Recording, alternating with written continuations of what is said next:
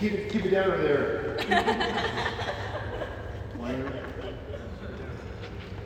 I, my, like my first, I guess it was my second year here, Annabelle was a baby. And they always sit in the same seat over there. And I forget which service, it was like maybe 9 o'clock service or whatever. And I was doing the announcements at the end, and like, like you guys, from where we're sitting, standing in the front as pastors, like we know who's here. Like we know, we, in communion, people, everybody's come by, we know who's here. And like, like I, I have a relationship with like each of you individually as a speaker. But you don't all know that I know what's going on behind you and everything anyway. So I'm doing the announcements, and Annabelle starts just like crying a lot, just like that. And I just, it's in my, in my, in my way of Pastor Clemmer humor, I said, "Hey, quiet." but like, no one knew that was my kid, and I was joking. So later, later, like three different people came up to me and said, Pastor, I, are you joking? I, I only joke. It's like it's hard for me to be serious. Um, let us, you know what, let, let's pray. Lord God, Heavenly Father, we give you thanks for the gift of your word by which you strengthen our faith, you forgive our sins, and, and bring us closer to you. Really, you deliver yourself to us through your word. Uh, we, we give you thanks for this time that we've had together with our new member class as we've grown in the faith, hopefully learn more about you learn to confess our faith all the more. Uh, give us continued joy uh, in, the, in the life that you have for us, the life of the gospel, our new life in Christ. Let us have joy for every day ahead, that we know that you're working through us to serve our neighbor. And when we fail, you call us back to yourself, you clean us up, and you, and you set us free to live this life with joy and, and a hope and a peace that this world cannot give. We ask this in the name of Jesus Christ our Lord. Amen. We have a lot like it's impossible for us to cover everything that I'm going to try to cover today. So um, I'm going to. So you've got a handout before you that's quite long, and I already have many things I want to talk about instead. So um, first, are you guys? Have you ever received your first copy of the Lutheran Witness yet? You familiar with what that is?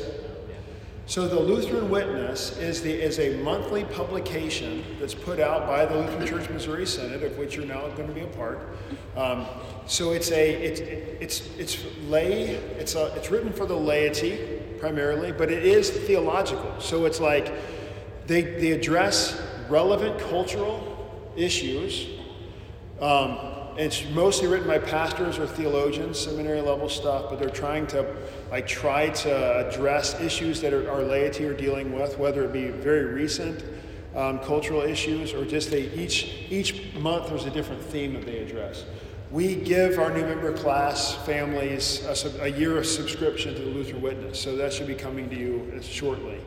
Um, and then um, there's also a ton of articles online. in fact, if you haven't done this yet before, you can go to lcms.org and there's a ton of like resources the Missouri Synod is affiliated with and that you'll have access to.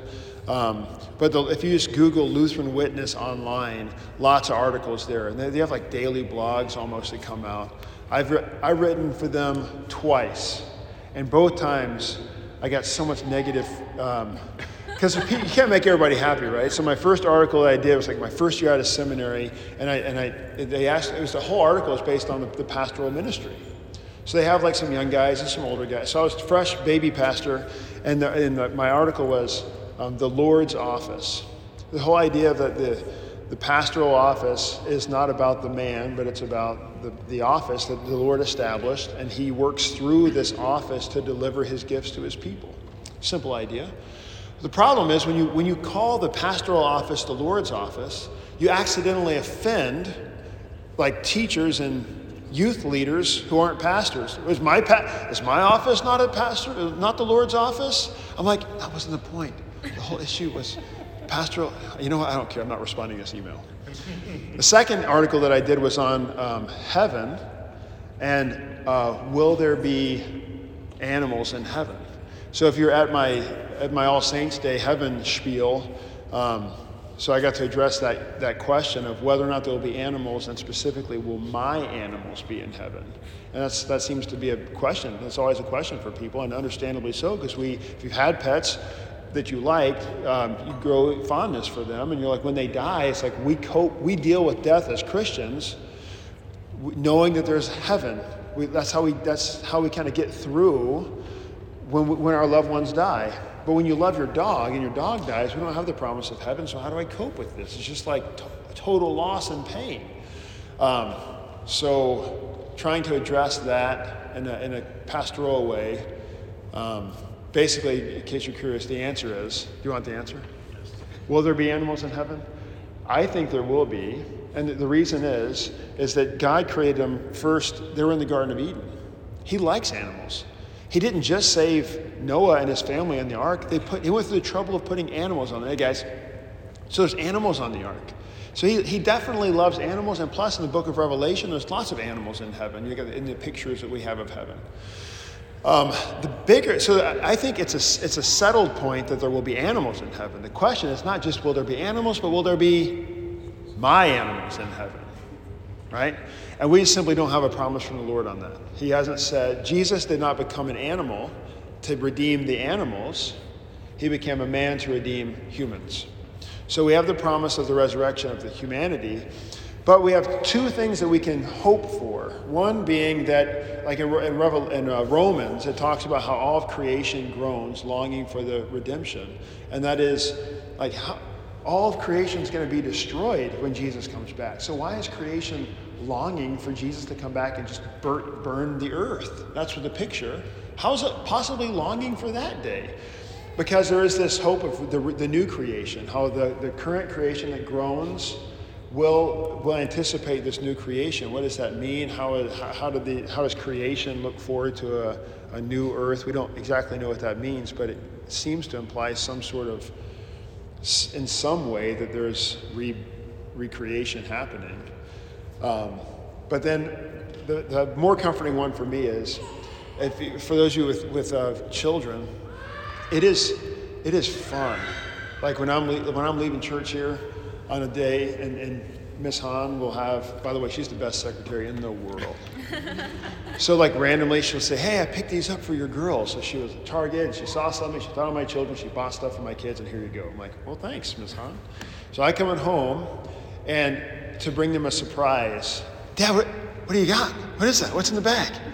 And, and the boy just they get so excited. It is fun. It wasn't even my gift, you know? But it's fun to, it's fun to surprise and bring joy to your children. Wouldn't, wouldn't God have the same way, uh, the same mind, where He's like, He has a joy in bringing surprise and joy to His children, which is us. So it would, it would not be inconsistent with his personality to surprise us. But we want to be careful because if he starts resurrecting all the dead animals, as I, as I joke, there's going to be a lot of angry chickens and cows that we've been eating over the years, right? Hey, remember that time you went to that barbecue restaurant? Yeah.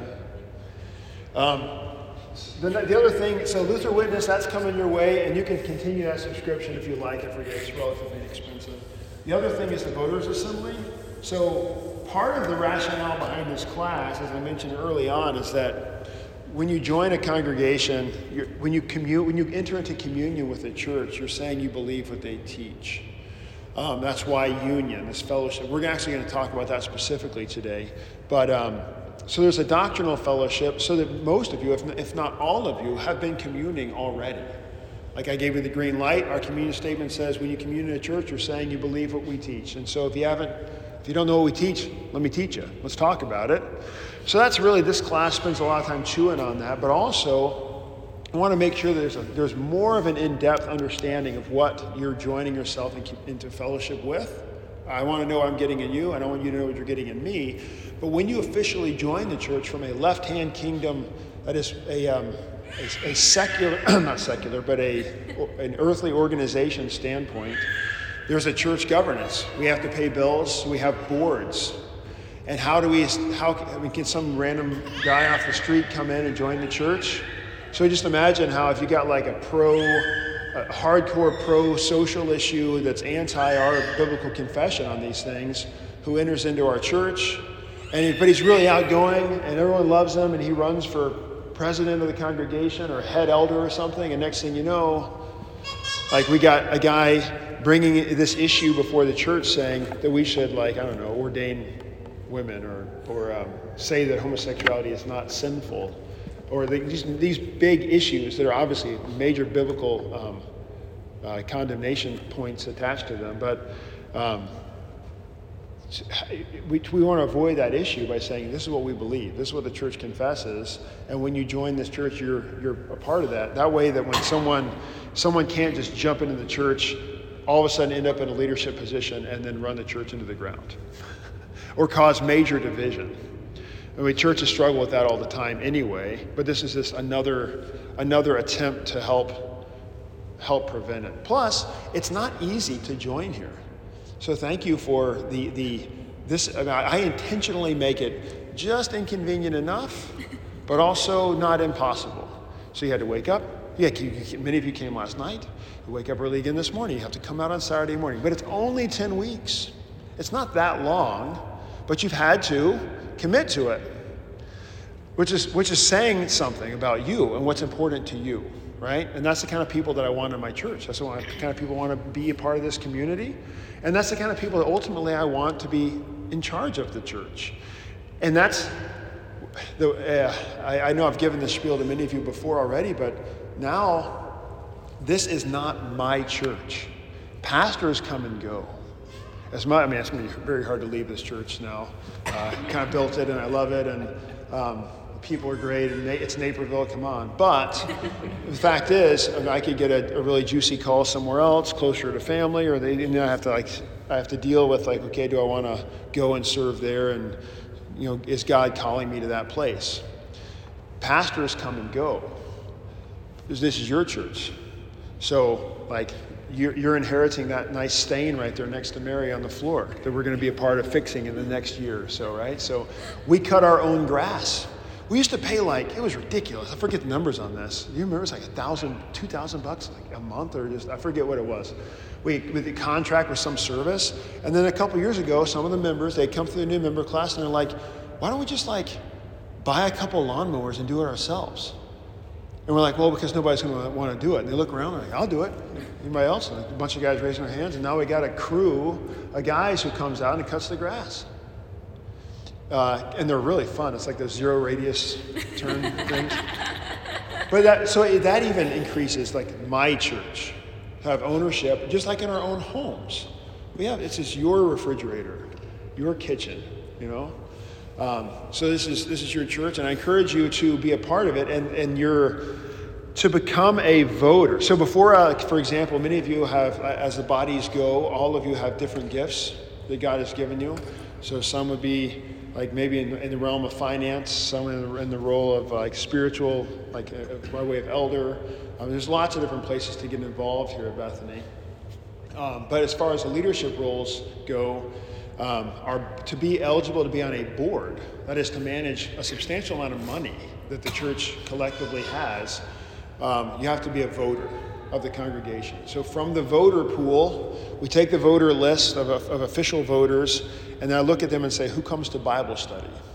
If you don't come to Bible study, I don't let you make the final cut. So I care a lot about the Bible. Sue me. so don't sue me. Uh, that's right. It's not in the budget. Um, but so so we have the, the list of people, and then based on the, the board needs, so we have like X amount of people we need on the, the school board and the fi- board of finance, and, and so we, what you don't want is people.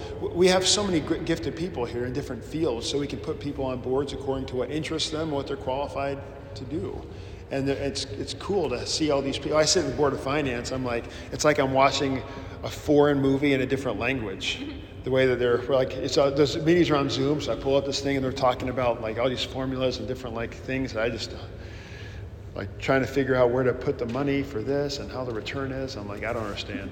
Come to, if you have a question for me, you have to be sure to tell me because I'm ignoring you right now. Um, so, but you want guys, anyway. So I, be, become a voter, and, the, and you'll, the, to do that, you come to a voters' assembly which is the first one's coming up for you, will be December like 3rd, the first Sunday in December. We've made it super convenient. It used to be like Tuesday nights at 7, which is stupid. Um, I'm like, the people are here now. Let's just do it after church. So we moved, so now the youth have like, we bring in some Costco pizzas, classy. Costco pizzas, and um, after the late service, and we get started about 12.30 or 1, somewhere, something like 12.30 and then we jump right into the voters assembly. Usually we're done in less than an hour. Um, the, I've, I've, learned pastorally and over the years that the ground voters assemblies can be hostile for in some churches and some backgrounds, and we pray that we don't experience that here. Um, the, and the way that we do that is it's easier to stay out of trouble than it is to get out of trouble. And so we, I work a lot behind the scenes, kind of greasing the skids, like talking to all the boards, making sure we're all on the same page, and then also making sure you're not putting on putting people on boards who aren't who, who aren't pulling in the same direction. So if you're not coming to Bible study, if you're not coming to church, like if you didn't come through the new member class, you're just like you're not you don't have the same you're, you're not you're not focused on the same guy. So I want everybody focused on the same guy, pulling in the same direction. And that way, even though we disagree, we disagree as Christians. That is, we don't need to get in fistfights about this silly stuff, right? Um, so it's, it's been, praise the Lord, very, uh, very low key voters' assemblies, last about an hour. But the fact is, we have like a $2 million budget here, plus another $2 million in our, in our like um, endowments, savings type stuff. So somebody has to manage that money. I don't want it to be me because I don't want to go to prison. So it needs to be the people. And so, how are we going to do this? What, what, what, what fun thing do we want to do? Like the school is a, a, primary mission for us, but it's not the only one. It gives us access to a lot of young, cool people, like the Daskuses we wouldn't have known. Like they, they come to us for the school, and the next thing you know, they end up in the church. Um, but there's a lot of people who don't send their kids to the school too that we have access to, and a lot of people in the school who don't come to church. So we're always finding ways to try to like see that as a as a uh, outreach opportunity but, um, but then also serving the people that we have here. What do we want to do? What kind of fun stuff do we want to do? I'm all about having fun in the gospel. So, like in the spring, we're having a, I call it the Lay Theology Conference. We're going to bring on a speaker this year. Um, he speaks, he, he uh, specializes in like teen development. He's a pastor out in Iowa. Going to do a lecture on screens and the impact of screens on, on children. And uh, it'll be like a couple hours in the morning here in this room. And like, yeah, Jonathan yeah, Connors. Yep. He's been on issues. That's where I heard of him. I'm like, I, mean, I had to get this guy. Call him up, and he said, "We're booked." So it's like it's either third or the tenth. We're trying to figure out February third or tenth. There's some stupid volleyball tournament. So, well, I want that. I want. So the problem is, it's a girls' volleyball tournament, and, I, and it's the girls. It's the girls and those parents that I want in that lecture, right? Um, Oktoberfest, I mean, these are all fun things that we were able to do, but then we're also able to support missions, like uh, internationally, locally, um, do fun things to the congregation. So, um, anyway, it's a, it's a fun place to be, and I'm, and I'm, and I'm honored that you would you choose to join us, and I look forward to uh, years in the future um, and seeing you grow. So I do I do encourage you to continue in Bible study, the tr- tradition, kind of what you've started now. My kids are like devastated that what are we gonna do on Saturday mornings? No. um, so continue in your Sunday morning Bible class um, between services. Continue in that fellowship because it's, it's you've started a good habit. So continue it. And and it's you don't if you stop watering a plant, what does it do? It dies. But if you keep watering it, it's going to grow and flourish and bear fruit. So keep keep at it. Uh, a couple other things. Crafters Paradise is happening right now in the gym. So on your way out, swing by the gym. It's that's run by our Ladies Guild and they fund a lot of like our local missions. Uh, they send some money to the youth group. They, they send some money to, to, our needs here back here in the sacristy, like when we need new albs, vestments, stuff. So supporting little things around the church. This is a big fundraiser for them. You get like random flea market people from all over Illinois come to this thing and have their like their little crafts. And then crafty type people come and they do all their Christmas shopping at the Crafters Paradise. I mean, the word crafters and paradise do not go together in my mind, but for some people they do.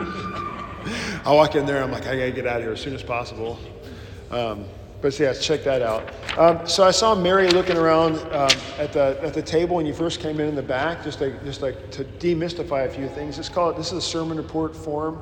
Our confirmation kids do this. I put this together a few years ago because kind of the goal is to, to teach the kids what to listen for in a sermon. And it, when you if you'll if you'll notice like if you've ever been in like a boring situation, if you, when you don't have a reason to be listening for something, it's hard to listen. But when you when you're when you have something you're you're trying to pick out, like I'll, I'll lean over to the acolytes sometimes before I preach, and I'll say, "Hey, can you tell me how many times I say Jesus after this?" oh, okay, yeah. So then they're listening to my sermon, like, how many times has he said Jesus? So we, something to listen for. So the sermon report gives the kids what is the law, what is the gospel. The law shows us our sin, the gospel shows us our Savior. Like that's a basic definition. But how does this sermon, the one you're listening to now, in what way is it revealing your sin or the sin in the world? What's the problem that, that, that this text is highlighting?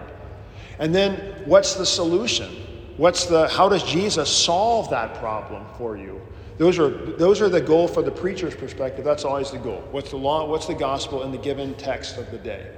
So that's what we're trying to present, and that's what you're also trying to listen to. Now you don't have to know that that's what you're listening for. I mean, we hopefully write these things like it's just a, it's just a speech at you, telling you the law and telling you the gospel. But it does kind of help when you're thinking, when you're actually actively listening for those things. So if you ever want to check that out, it's just uh, that's just an aid for the kids. Uh, for the younger kids, we got a few different families with kids. This is the, the basically the children's bulletins. They're, they're actually pretty good at matching the gospel lesson of the day. It's like little pictures. There's like crossword puzzles and that kind of stuff, all matching the theme, like the gospel lesson of the Sunday. So when the kids are super young, they'll like they'll just color all over it. And um, but as they learn how to read and stuff, then they can actually find. So it kind of something to occupy them um, as, as they grow, but also it's on the theme of the day. Uh, parents also, you know, if they're bored, it becomes a fun thing to do during a, ser- a sermon. uh, on your bulletin, we have a guy, Tom Mueller, uh, is a retired member that we have who, back during COVID, when, when me and the uh, former cantor were just like figuring out how we're going to survive on all the things that we needed to do, he said, Hey, can I help you do the bulletins? Because we're having mistakes like all the time, inconsistencies, page problems. And he said, Can I just do it? I'm like, Yeah. So he jumped in and now he puts in like way too much time picking out pictures and making sure the formatting's perfect and getting everything just so. So to, you might be asking yourself, man, why do we waste so much paper when we got perfectly good hymnals in the pew? Um, well, first of all, we don't pay Tom. So we save a lot of money on not paying Tom. Uh, God's going to destroy all the trees and bring a new creation anyway. So I don't care about saving the trees. I don't want to be unnecessarily wasteful, though. So um, what we do is I, we designed the bulletin. We, we started going to this format when I had baby Annabelle, my seven-year-old now. So I was having to. I'd, I'd try to sit in the pews and juggle my kids to remind myself that you guys are trying to juggle things while you're listening to a sermon. So keep it short, Pastor. Um, but also, it's hard to it's hard to like flip around in a hymnal while you're holding a baby, and, and if you don't know worship, like I was talking to Daskus earlier, like um, when you're first in the liturgy and you don't and you already don't know it, it's it's enough of a burden already. So the bulletin is actually designed in such a way that you're not having to flip back and forth in a hymnal, that has like the liturgy in the front, the hymns in the back, and there's prayers in the middle, and you don't know what you're doing this demystifies it. We're able to put all the cues in there, like when to stand, when to sit. We can adjust things. We can make selections because there are a lot of times in the hymnal where it'll be like, there's two different options for the Gloria, if that means anything to you. Uh, we're on the left page or the right page, and you just don't know. As a worshiper, like, which one are we going to today? Oh, it says in the bulletin, left column. Well, it means you have to look at the bulletin. It'll say page 194, left column. You go back to the hymnal. Why don't we just print the left column in here? and then put some pictures in there that kids can point at and say, Jesus. Uh, we popped a bunch of prayers in there as well. So the prayers for uh, before worship, before and after the sacrament, the communion statement. But uh, what I want to highlight for you also is at the back, like on page, after the, uh, the list of those who are serving in, the, in service that day, we have a thing called Kids in the Divine Service, which is designed for like a uh, upper elementary, probably seven to 10 year old, but frankly, it's actually for you, it's for the adult. It's like it's the same idea behind children's messages. If you if you come if you've been to a church that has those, the kid, the, the, the pastor talking to the children, it's totally over the kids' heads. The pastor's t- talking to the parents who probably aren't going to listen to the whole 20 minute sermon later. So they're going to give them the, the abridged version and the children's message. We actually do children's messages here. We have a Sunday school opening right here. Right before Sunday school, the kids all gather here, and the pastor, one of the pastors, we rotate, comes in here and does like a, an introduction uh, children's message. But we don't want to take time out of the service because I want to keep the services to an hour. I'm really a stickler about that. So we do the children's message later. Um, but there's a thing called Kids in the Divine Service, and every week it's a different theme. So, like this week, it says it's, it's, it's timely. Uh, do Lutherans honor and remember the saints? And why is it a joy to do these things? So, he talks about what is a saint, why do we believe in saints, or why do we, um, how do we understand the saints, that is? The saints are those who have died in the faith that come before us. So, just demystifying that concept for the, for the kids. Um, there's a prayer list, all the people. So if you ever, if you ever want to be in the prayers, if you want to be included, oh, this is big. People like to get mad at the pastors for not visiting in the, them in the hospital, even though they didn't tell the pastors that they were in the hospital. So do me a favor. If you're in the hospital, just tell me, and we'll come. We love. I don't. I don't love for my people to be in the hospital, but I love to visit people in the hospital or in their homes. Like that's. I don't like to be in my office. I like to be out visiting folks, right? So if you're ever in the hospital for any reason at all, we are very close to Edward. We get to rush quickly. Wherever you live, we're there. Let us know. Um, in fact, that's, that's Pastor Schumacher's primary responsibility. He's our hospital and nursing home guy. So give him something to do. Job security for him when you go to the hospital. Hey, I'm just getting a tooth removed, but Shu, can you come on out? We, oh, I call him Shu, Pastor Schumacher. Um, so there's prayers back there, prayers for your family, your loved ones. They're all uh, back in the back. You'll notice there's a weird wording uh, that's my grammar slash theological sticker. What do you call it? I'm a stickler. I'm a stickler for these things. Uh, very often you'll see like Mary Lou Adams, mother to Garrett Curse, recovering from a stroke. So you're like, who's Mary Lou Adams? Oh, it's, it's Garrett's mom. Okay. Uh, but why mother to Garrett Curse. Normally we'd say mother of. So why mother to? What, what, it nails, what it nails it is the, it's that it's the, the mother has been given to Garrett from God. So the two-ness is actually a theological point that our, even our families have been a gift to us. So friend to friend to Maggie Ryan, niece to, so that's why we use that grammar there. Uh, anybody in the military in your family, uh, if you're ever pregnant, you want to put somebody in there. Uh, so we have all those things. Wedding anniversaries, we remember on the first Sunday of the month. So if you want to be remembered, you need to tell us before the first Sunday of the month. Um, then we get it in the file and then we'll, we'll circulate that around.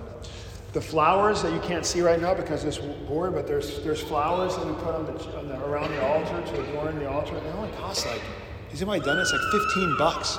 It's a steal. Because if you wanted to go to the flower shop and order those bouquets, they charge like 100 bucks. But we have like a standing agreement. It's like we, they charge us, it's cheap, like 20 bucks, whatever it is. Um, you can kind of pick out the general arrangement. We try to match the flowers, and you get to take them home with you afterwards. So if you're celebrating anniversary or the, the death of your spouse or whatever this whatever the uh, issue that you're, that you're wanting to buy, wanting to celebrate or remember that day, um, you can sign up for those as you walk down the stairs to the left. There's a sign up sheet there. And last, um, the back of the the back of the bulletin has a schedule for the upcoming week. Uh, Beth being awesome and Tom being awesome, the bulletin guy, we like we try to bottleneck everything across Beth's desk so that so that we don't have like this piece of paper says there's a Bible study at 3 o'clock, and this piece of paper says it's at 3.30, and this one says Tuesday, and this one says Thursday. There's lots of, that used to be an issue for us because uh, we had too many moving pieces. Now we just make Beth's life miserable by putting everything through her. But this schedule is everything coming up in the next week or two in the church. Um, and sometimes we'll put some school events depending on the nature of the school event, but you can kind of look look ahead for the big events that are happening that week from time to time we miss something. Has a day school policy board like canceled their meeting and they moved it to a different time or something. But in general, if you want to get a snapshot of what's happening, it's back there. Otherwise, the week at a glance is what you got to look at. The, the, the email blast that goes out. I used to have a newsletter. We printed it, and you'd get it when you walked in. I would slave over writing a long, like pastor's like front page of the newsletter addressing some theological issue and you walk in the door and you get it you, and you set it on the pew and you'd worship and if you're bored of my sermon you'd pick it up and you'd flip through and look around in the, in the newsletter. And then when you leave you drop it in the recycling bin. And you never actually first you never read my article. You didn't keep the schedule of events with you at all and it served no purpose. So we're like why are we so covid helped us out a lot. Everybody was electronic. I'm not going to mail you a newsletter. It's just too expensive. So we just emailed our newsletter, and then it became now we just have an email only newsletter. But if you're anti email person, they're printed off on the Welcome Center, uh, that little like bar thing back there. Um, any other just general questions about Bethany? I know I'm covering non theological things right now, but in case I think, I think as I'm always thinking about what, what, what questions might you guys have. Um, yeah. So you have your commitment statement and the the bulleted things you don't want to talk to people stand members right other types that come in well, the fact is, very good. The, the fact is, and, I, am specifically going to talk about the why we have the communion statement today, unless I continue not talking about it. um, the when the fam- when a family comes in, typically what happens is it's like church starts at 8.30 it's 8.29 and i'm trying to get the acolytes ready to go and, and there's just no time uh, so you, as a, you probably have all been through this, where you're like, I, don't want to say you can't commune here to my cousin and be offensive, or maybe you do, I don't know, but like sometimes it can be touchy. Um, and so you don't want to like hand on the bulletin and point at the statement. So we just, that's why we read it actually, to try to de- say, look, you don't, if you didn't get a chance to talk to me yet, don't commune if you don't believe what we teach, if you're not in fellowship with our teaching already, notice I didn't say unless you're a card carrying Missouri Synod Lutheran, it, but if you're not in fellowship with what we teach, which you probably say, well, I don't know all you teach. Well, then don't commune until you do know what we teach. But when you walk up here with your feet, you might as well tell me with your mouth that you're Missouri Synod Lutheran. You can lie to my face, but you can also lie with your feet. And that's, that's in my, in my, that eases my conscience. But for the person, like, if you if you want to, like, when WELS people typically come, like uh, a lot of WELS, Missouri Synod is like has tried to, to establish fellowship with the WELS and the ELS. So it's kind of like we're open to fellowship with them, but it's not necessarily the other way. And there's some there are some issues that we're divided on, but the main things are certainly there. So when I get certain WELS people here and they'll ask, hey, can we commune here? And then I'll ask them some questions if there's time. But usually, frankly, when you've got family in town, if you're like me, you're struggling to get to church on time. So if you think about it in advance, I'm, come call me. Sometimes I do. I get calls like on Fridays, um, but but it's, it's more rare. Usually somebody's they walk in five minutes before the service and I'm trying to juggle. So it's just it's it's it's hard. So that's why I read the statement. But I'm, I'm happy to talk to people. Usually, though, there's no sense of urgency. There, there's no such things. There's no emergency in the church. By the way, think about that. There are no emergencies in the church. Why? Because God kind of knows what's going on, right? So there's no. So we have emergency baptisms not from God's perspective, but from ours. So just because he's attached so many like wonderful blessings and promises to baptism, we like to we'll baptize somebody. Like um, I've done emergency baptism in the hospital. I've had I had a buddy who was like standing nearby when there was a drive-by shooting, and he was a vicar in Baltimore. Some little like seven-year-old girl got shot, and he, he knew nothing about her. Like he's there, and like the, the cousin was standing by, and. Uh, he, there's a bottle of water on the cabinet or on, on, the, on the side of the road. And he asked the kid, is she baptized? And she's like, I don't think so. So he just baptized the baby, or it's the seven year old.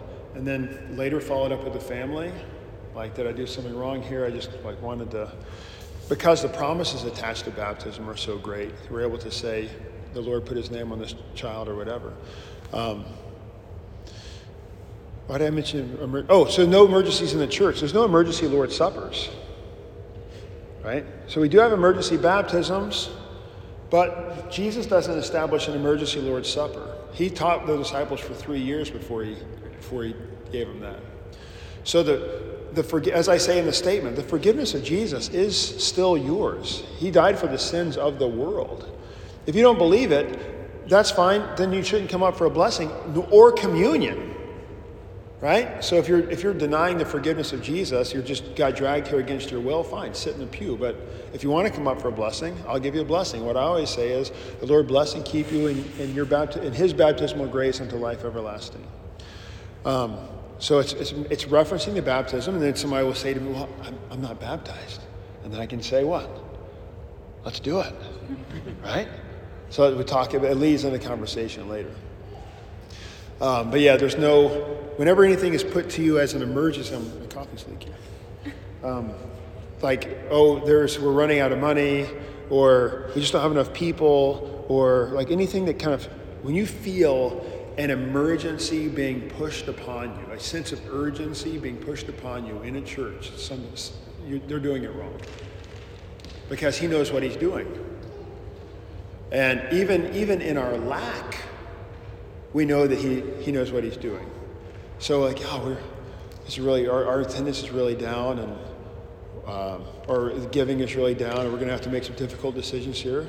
I said, okay, good, fine. Right? As long as we're getting out of our own way, I mean, if we're just doing stupid stuff like not advertising the time of our worship, then of course people aren't going to come. So don't be an idiot and don't be a jerk.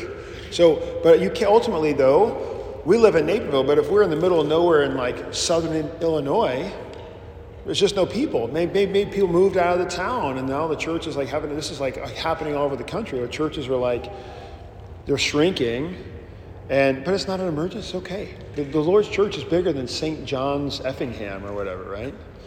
Um, the church is wherever the Lord's people are receiving the gifts. So we're not, we're not in a sense of urgency. There's no emergency Lord's suppers.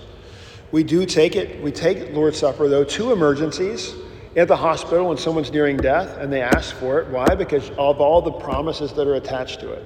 Because even though you might not feel like your sins are forgiven, or you might actually have your struggling right now with your doubts and your and your great fears. And the fact, the thing about this, when death comes and you become afraid, fear is actually evidence of unbelief. Because if you actually believed, you wouldn't be afraid. So we, we have fears, and then we, that brings doubt. And the devil says, if you're doubting, if you're afraid, then you're doubting. And if you're doubting, you don't really believe, you're going to hell, buddy. And you're dying, you're like, then it gets worse. Downward spiral. So then we come walking in, and it's not about what you, what you think right now. Of course you're afraid. Death is terrible. Of course you have your doubts. But the Lord is forgiving your sins in spite of, in spite of what's going on in you right now. It's outside of yourself. Um, it's given to you as a gift, and gifts are necessarily like this passive thing. So, um, yeah. Anyway, any other good question? Any other questions here? All right, let's. Just because, just because there's a fun picture of a mom changing a diaper or tickling a baby, but I, it's a diaper picture on your handout. Um, I talked about this briefly last week. God is working through you wherever you are, whatever you're doing. So Luther famously says the mother changing the diaper of the baby is doing a holier work than a monk praying in a monastery. Because the monk praying in the monastery thinks he's trying to appease God, but God never told him to do that. But he did need the mom to change the diapers. And God gave that baby to that mom. So what mom is doing in changing the diapers is in fact a holier thing but we think about it differently. We're like, well, diapers are disgusting, icky, and very ungodly. But the monks, those are holy guys. They're closer to God. Or no, no, no. God has made him. He, God, Jesus made himself a baby, right? God gave that baby to that mom. So that's the doctrine of vocation, where God is working through us and all that we're doing. He works behind these masks, masks of God. God is active through means in this world, uh, giving us our daily bread. So we are dependent on others and they're dependent on us versus thinking we can get through it alone, but God is rather like the body. God is working through other members of the body to provide for one another.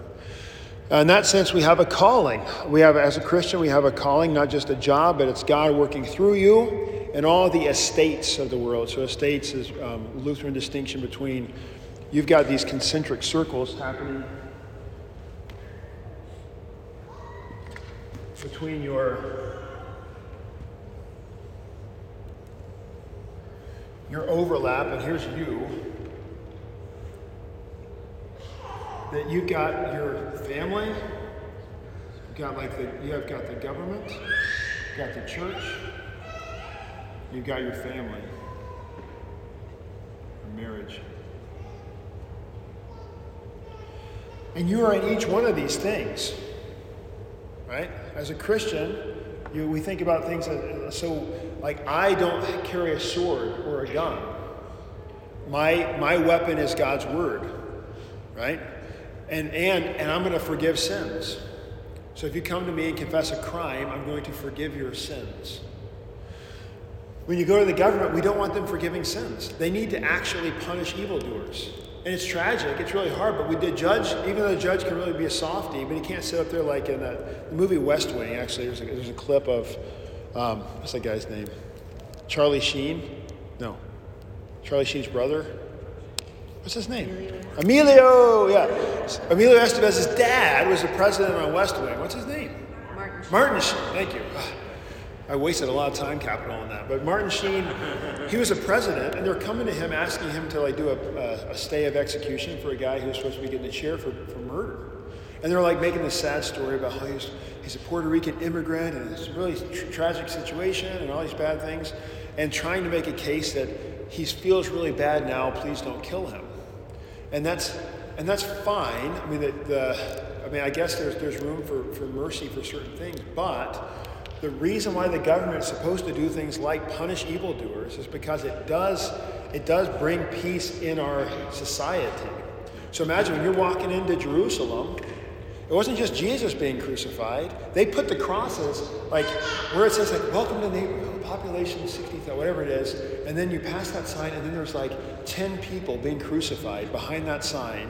And it says over their head what they're being crucified for stealing an Apple computer from the Apple store, right? So when you're coming in a neighborhood, you're thinking, okay, note to self, don't try to steal anything from the neighbor store, uh, uh, Apple store, so I end up like that guy. So think about what the fear of punishment. But if, but if every time you get arrested, the government just says, no, you're free to go. It wasn't that bad. You're in a bad situation. I understand how you ended up here. There's no, why would I, what's going to uh, dissuade me from doing crime in the future? Right? So, the, so you can have a guy on death row who then receives the forgiveness of sins from a priest or a pastor. But they're still going to suffer their, their earthly consequence of that action. There are consequences for our actions, right? And that's true for all of our sins.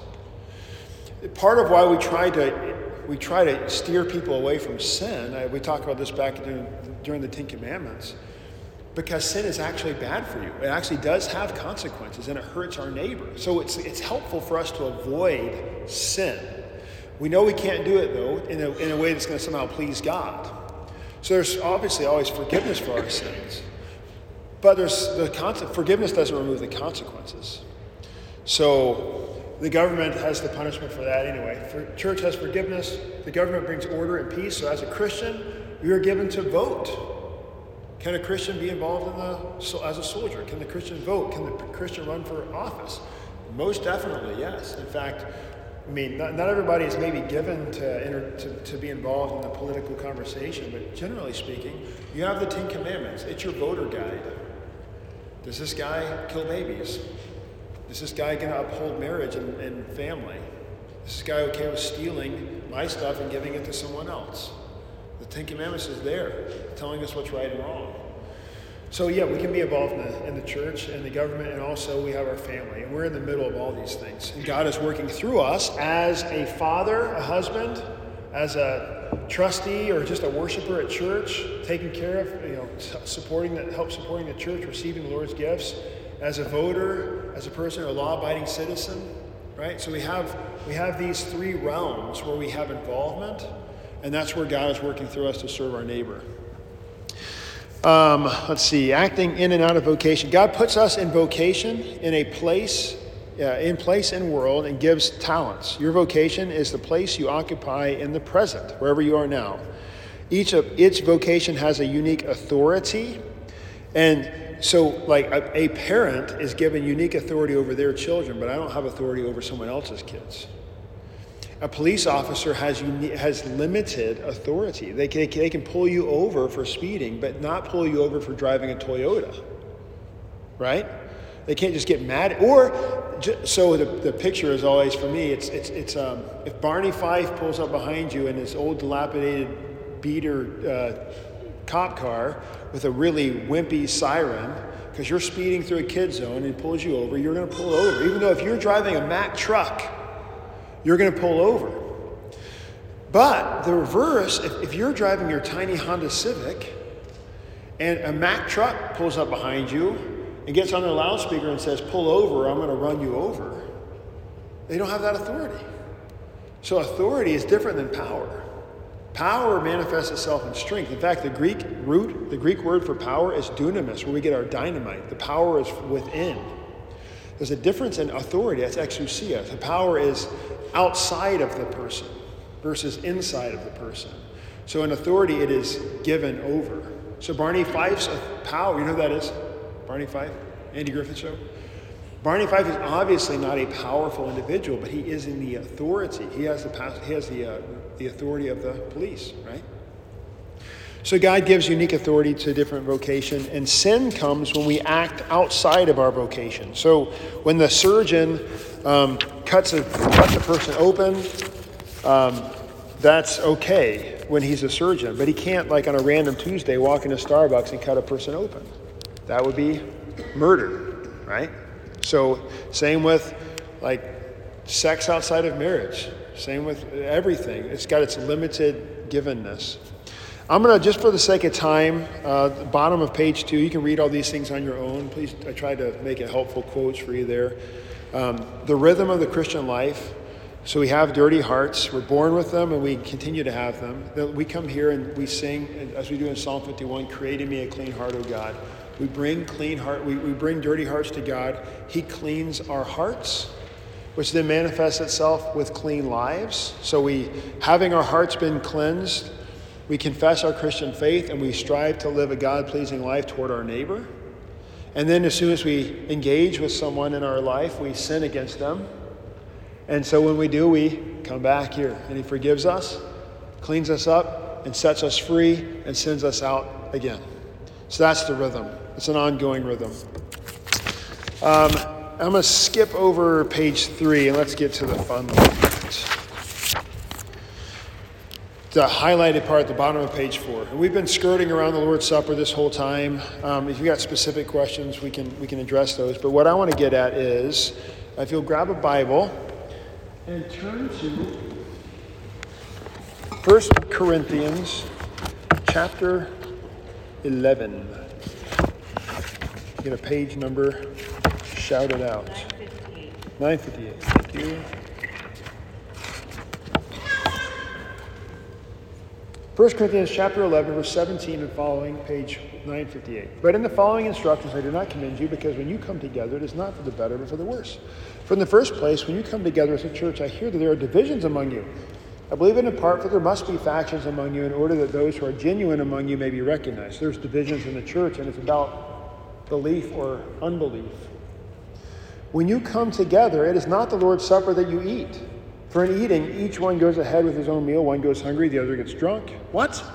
Do you have no houses to eat and drink in, or do you despise the church of God? So, in the context here, they were coming together for the Lord's Supper. The, the rich people, like people with the trust funds, um, they didn't have to work. So, they're coming to church and they're drinking all the wine and eating all the food. And, and, Paul's like, no, no, it's not a meal, like in that sense. Like you can go drink and eat at home, but like you want to wait for the body of believers to get together. You got to wait for the farmers to come in off the fields at the end of the day, and we're going to eat this together. And it's not about just gluttony and drunkenness. But in Corinth, think first century Greek and Roman gods, they're all just getting drunk, right? So you have this, they're having to correct a weird view of, of alcohol, drunkenness and sexuality were were uh, very mistaught in the first century. So the Christians were trying to clean that up. Anyway, verse 23, here we go. For I received from the Lord what I also delivered to you that the Lord Jesus, on the night when he was betrayed, took bread. When he had given thanks, he broke it and said, This is my body, which is for you. Do this in remembrance of me. So we get this clarity of what he's giving us is his body, and he's given it for us, for our benefit. And, and as we partake of the supper, we are remembering what he has done for us. And it's not just intellectual, but in fact, when we remember the Lord, he is doing something to us. He acts towards us. In the same way, he takes a cup after supper, saying, This cup is the new covenant in my blood. Do this as often as you drink it in remembrance of me. So do this often. So we have the Lord's Supper every time we get together if we can. Four, as often as you eat the bread and drink the cup, you proclaim the Lord's death until he comes. So in the in the as we have the Lord's Supper, we're actually proclaiming the Lord's death for us. Now, Verse 27 Whoever therefore eats the bread or drinks the cup in an unworthy manner will be guilty of profaning the body and blood of the Lord. All right, so here we get this idea. Whoever eats and drinks in an unworthy manner is guilty of profaning the body and blood of the Lord. Let a person examine himself, therefore, and so eat the bread and drink the cup. For anyone who eats and drinks ju- without discerning the body eats and drinks judgment on himself. So if I eat and drink in an unworthy manner, then I'm going to eat and drink uh, judgment on myself.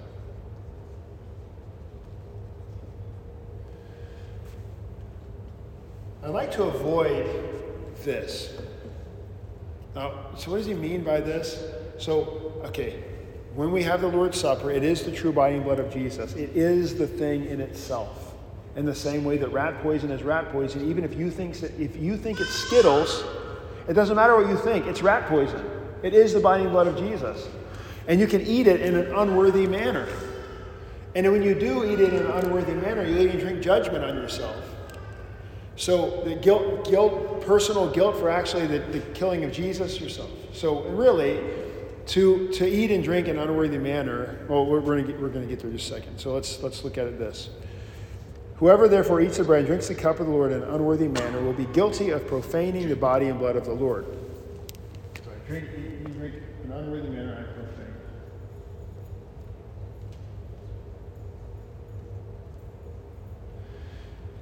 So the solution there is if I don't want to if I don't want to be unworthy, maybe I just well, what does it mean to be unworthy?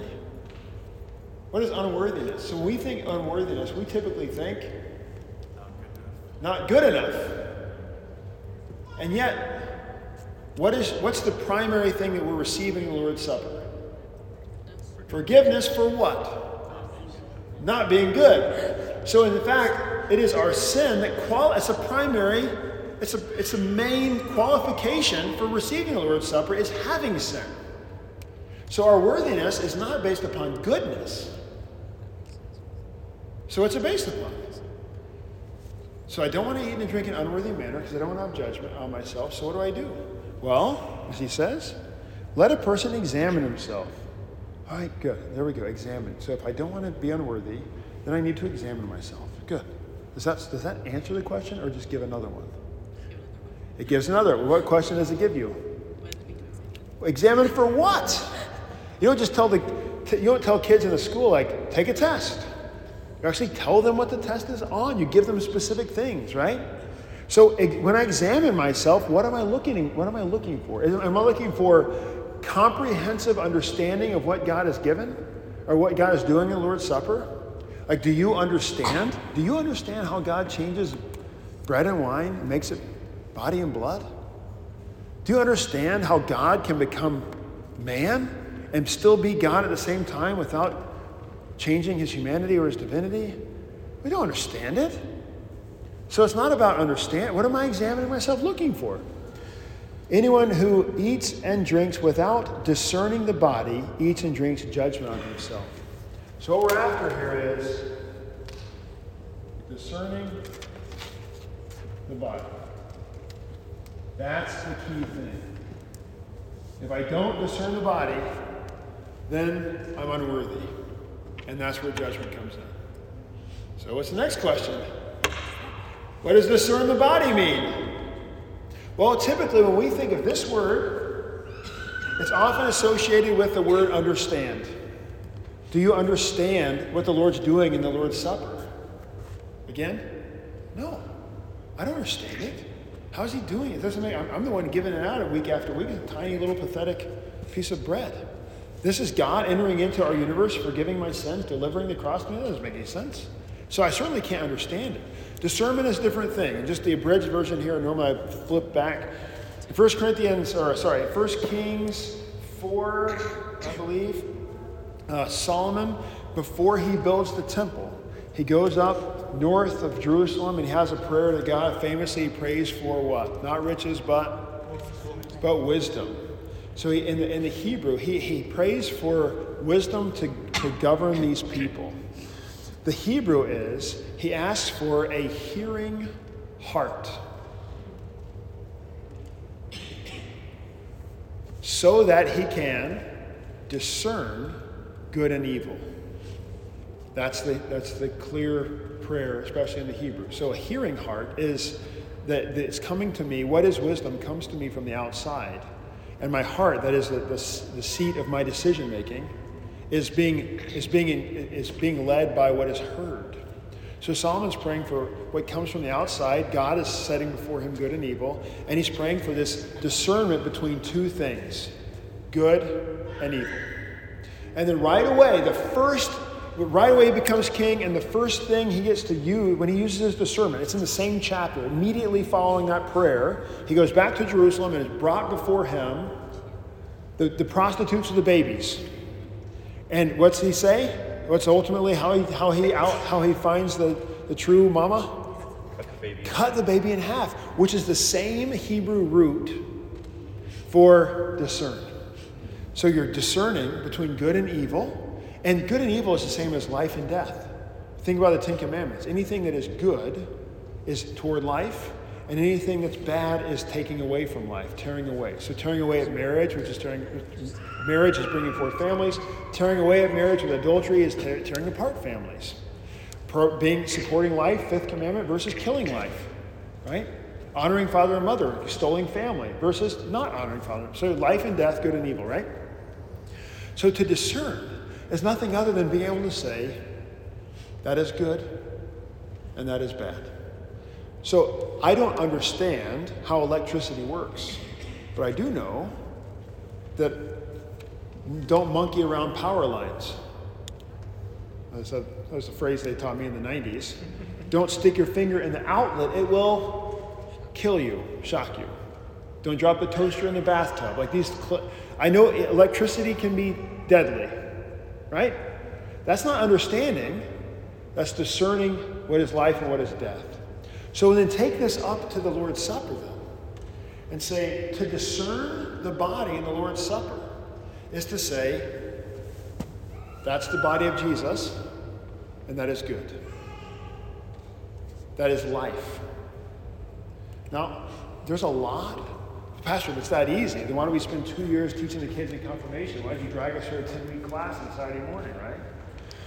Well, it's more complicated than that because for me to understand that if life, if God is putting life up there and I have to go get it, what am I saying about me before I go get it? That I need life.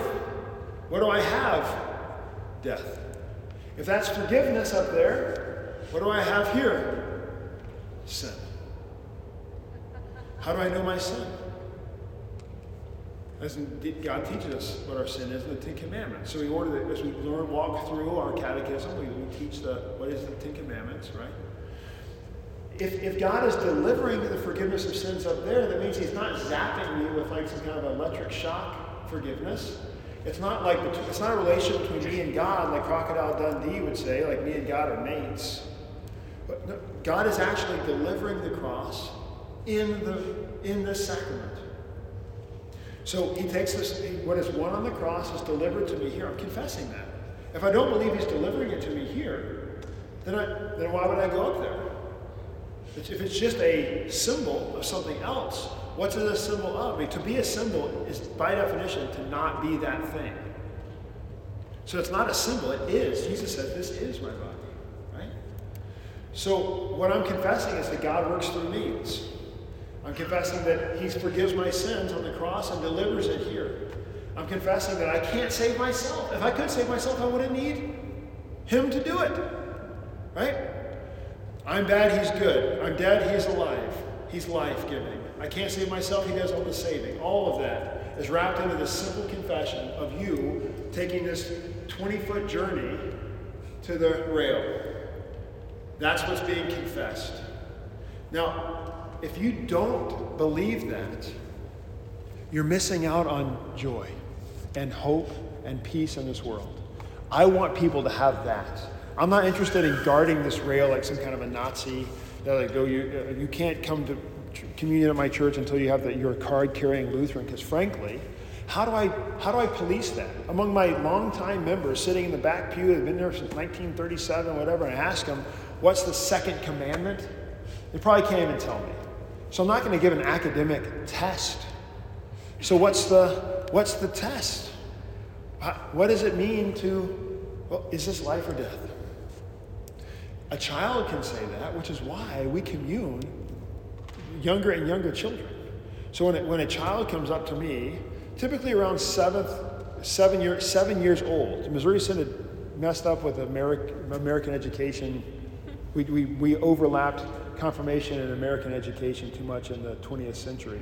Prior to the 20th century, you know, for the first 2,000 years of Christianity, if you had a child who's able to say, uh, I'm a sinner, and if that's Jesus for my forgiveness, for my life, why can I have that? How, how am I going to say no? How do you, how do you, what's the rationale for saying no? Well, you don't really understand. Then I would say to you what? Do do you understand better? In what way do you understand better than the seven year old? Right? Now, the seven year old might say, can I have that? Because what I often get at the rail is a kid saying, Can I have that? And I say, Why? And I'll say, Because it's a snack. Everybody else is doing it. And I want to be like everybody else. That's not, that's not the reason. So let's talk, we'll talk about it later. No, no, you're not ready yet. Right? So I never say no, I say not yet. But when the kid when the kid says, "Hey, I'm hungry and it's a snack," or everybody else is doing it, or it looks fun, or I want to be better than everybody else, or whatever the rationale is, these are all wrong things. But when the kid's saying, "I'm I'm bad, he's good," can I have the good? Yes. So we have we, we practice commun we, we first communion. We every year, usually in January, we run a six-week course for, for with parents and the children who have asked for it. We make the kids they have to tell us the, the creed, the Ten Commandments, the Lord's Prayer, and the words of institution from memory. And then we enter them, we, we invite them to the class, which would go over the basics of the faith. Uh, what basically, primarily focusing at the Lord's Supper with the parents there, and then we'll commune them. But we don't have confirmation, so confirmation comes in seventh and eighth grade. So confirmation is confirming what is already there, right? So, uh, what confirmation is a two year, more rigorous academic learning the, more of the depth of the faith. And why? Well, because we got a captive audience of kids, but what happens in seventh and eighth grade? What's happening to the bodies of seventh and eighth graders? So we can actually start teaching about what is adultery, what is pornography, that kind of stuff. We, you can't really do that to a third grader, but you can teach it in seventh and eighth grade. So you, we can teach those complicated things, but also academically, the kid's brain is, is shifting in its academic. It goes from this grammatical like download of information to now asking the kid the annoying phase when the kid's are like, why, why, why, why, why, why, why? Right? That's why the, in the catechism, the German, was ist das? What does this mean? Why? This is the body and blood of Jesus. Why? Have no other gods. Why? The catechism is structured that way to get the why question for the kid, right? So we do that and we drag the kids through it for two years, um, hopefully. And, they've, and, and prior to seventh grade, we, we keep them coming. Like, in fact, the kids who were communing early are, we only, you got to be in church and Bible study regularly already. I've had a lot of parents ask me, hey, can, can my kid come to the early confirmation class? And we just said no. Not, or we said not yet. Why? Because you guys haven't been in church in Sunday school. So we're only like, we're only inviting people who are like in it now. Um, and then, but it's toward a life of faith, just like for you guys now. You're not graduating tomorrow. You're just entering, you're becoming, you can join the voters' assembly tomorrow. And now I can say with confidence that I've taught you the faith generally, and then you can say, okay, Pastor Clemmer's not crazy, maybe, and then you can join into the fellowship, right? Um, good. Well, we're six minutes past. I'm so sorry, but that's that's my discernment spiel. So, what's happening? This whole class, confirmation, teaching the faith, is all wrapped around this task. It's recognizing what is this, what's Jesus doing in, in giving us his body, and why is it life? And that way I am faithful in keeping you from eating and drinking unworthily toward your judgment because I'm teaching you to discern that you are death and he is life. You are bad, he is good. Right? Any final questions for me?